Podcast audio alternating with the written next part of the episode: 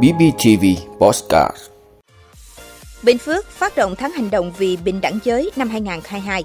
Kiến nghị thêm thời gian cho luật đất đai sửa đổi. Trước ngày 20 tháng 11, ban hành hướng dẫn về giảng dạy văn hóa tại trường nghệ thuật, trường nghề. Cao điểm xử lý vi phạm giao thông dịp cuối năm. Qatar có đường chạy bộ ngoài trời trang bị máy lạnh dài nhất thế giới. Đó là những thông tin sẽ có trong 5 phút tối nay, ngày 15 tháng 11 của BBTV. Mời quý vị cùng theo dõi. Thưa quý vị, sáng nay ngày 15 tháng 11, Sở Lao động Thương binh và Xã hội tỉnh Bình Phước phối hợp Ủy ban Nhân dân thị xã Chân Thành tổ chức lễ phát động tháng hành động vì bình đẳng giới và phòng ngừa ứng phó với bạo lực trên cơ sở giới năm 2022 với chủ đề đảm bảo an sinh xã hội, tăng quyền năng và tạo cơ hội cho phụ nữ và trẻ em gái nhằm thực hiện bình đẳng giới và xóa bỏ bạo lực trên cơ sở giới. Tháng hành động diễn ra từ ngày 15 tháng 11 đến ngày 15 tháng 12 năm 2022 là điểm nhấn tạo nên một chiến dịch truyền thông vì bình đẳng giới và phòng ngừa ứng phó với bạo lực trên cơ sở giới và phòng ngừa ứng phó với bạo lực trên cơ sở giới trên phạm vi toàn tỉnh. Qua tháng hành động nhằm thu hút sự quan tâm để cao vai trò trách nhiệm và tính chủ động tham gia hành động của cá nhân, gia đình, cộng đồng, cơ quan, tổ chức trong việc đảm bảo an sinh xã hội, tăng quyền năng cho phụ nữ và trẻ em gái, thúc đẩy bình đẳng giới và phòng ngừa ứng phó với bạo lực, xâm hại phụ nữ và trẻ em. Tháng hành động còn nhằm đẩy mạnh tuyên truyền giáo dục về các chính sách an sinh xã hội, bình đẳng giới và phòng ngừa ứng phó với bạo lực trên cơ sở giới, tăng cường giáo dục kiến thức, kỹ năng bảo vệ, phòng ngừa bạo lực, xâm hại cho phụ nữ và trẻ em, các thành viên gia đình, người làm công tác bình đẳng giới và trẻ em,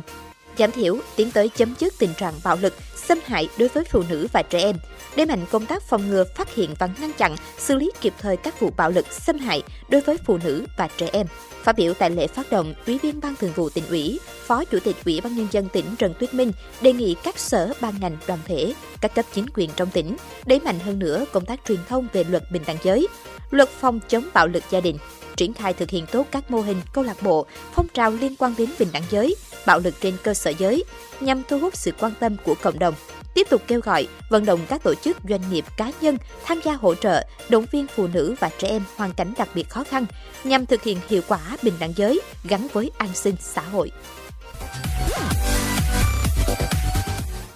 Thưa quý vị, Quốc hội khóa 15 đã xác định dự án luật đất đai sửa đổi là nhiệm vụ lập pháp quan trọng nhất của nhiệm kỳ này. Vì vậy, tại kỳ họp thứ tư, dự án luật này đã được tăng thời lượng thảo luận. Việc thu hồi đất, đặc biệt với dự án khu đô thị, nhà ở thương mại, chiếm khoảng 1 phần 3 ý kiến của đại biểu Quốc hội. Các đại biểu thống nhất cao việc cơ quan soạn thảo cần làm rõ nội hàm của việc thu hồi đất cho phát triển kinh tế vì lợi ích quốc gia, lợi ích công cộng, từ đó tránh thu hồi tràn lan, giảm tình trạng khiếu kiện phức tạp kéo dài như hiện tại.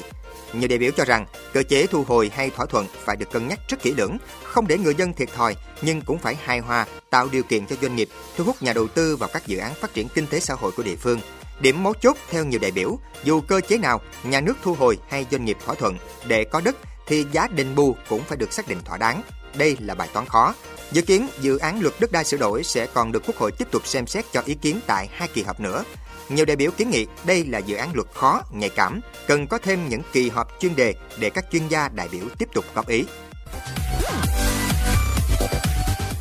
Thưa quý vị, Văn phòng Chính phủ vừa ban hành thông báo truyền đạt ý kiến kết luận của Phó Thủ tướng Vũ Đức Đam tại cuộc họp về dạy văn hóa trong các cơ sở giáo dục nghề nghiệp.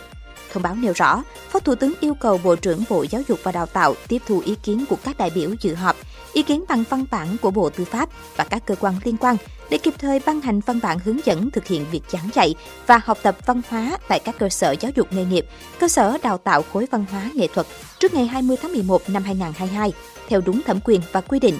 Tại cuộc họp về dạy văn hóa trong các cơ sở giáo dục nghề nghiệp, đại diện Bộ Tư pháp cho biết đã họp ra soát kỹ và có văn bản khẳng định đủ cơ sở pháp lý để thực hiện giảng dạy văn hóa trong cơ sở giáo dục nghề nghiệp. Trên cơ sở đó, lãnh đạo các bộ lao động thương binh và xã hội, văn hóa thể thao và du lịch, nông nghiệp và phát triển nông thôn đề nghị Bộ Giáo dục và Đào tạo khẩn trương có văn bản hướng dẫn tháo gỡ để các địa phương triển khai, tạo điều kiện cho học sinh, học viên các trường nghệ thuật, trường nghề học tập thuận lợi, có cơ hội học tập suốt đời. Thưa quý vị, chỉ còn hơn một tháng nữa đã là Tết Dương lịch. Dịp này luôn là cao điểm của các dịch vụ vận tải. Bởi vậy, dự báo tình hình vi phạm trong lĩnh vực vận tải hành khách cuối năm sẽ diễn biến khá phức tạp. Chính vì vậy, sáng nay ngày 15 tháng 11, lực lượng cảnh sát giao thông trên cả nước đồng loạt ra quân nhằm tăng cường đảm bảo an toàn giao thông và an ninh trật tự dịp cuối năm. Sau 2 năm đại dịch Covid-19, năm nay ngành vận tải hành khách sẽ được hoạt động bình thường trong đợt cao điểm cuối năm. Tình trạng chèo kéo khách hay cạnh tranh giữa các hãng vận tải khách dự báo sẽ diễn ra phức tạp. Do đó, việc tăng cường tuần tra kiểm soát kết hợp với các biện pháp mật phục ghi hình để xử lý các vi phạm sẽ được đẩy mạnh, qua đó giúp đảm bảo an toàn giao thông cũng như an ninh trật tự trong dịp cuối năm. Bên cạnh đó, lực lượng chức năng cũng sẽ tăng cường kiểm tra xử lý các vi phạm nồng độ cồn, ma túy khi điều khiển phương tiện, tổ chức đua xe trái phép hay vi phạm tải trọng, lên phương án xử lý ủng tắc giao thông cuối năm tại hai thành phố lớn là Hà Nội và thành phố Hồ Chí Minh.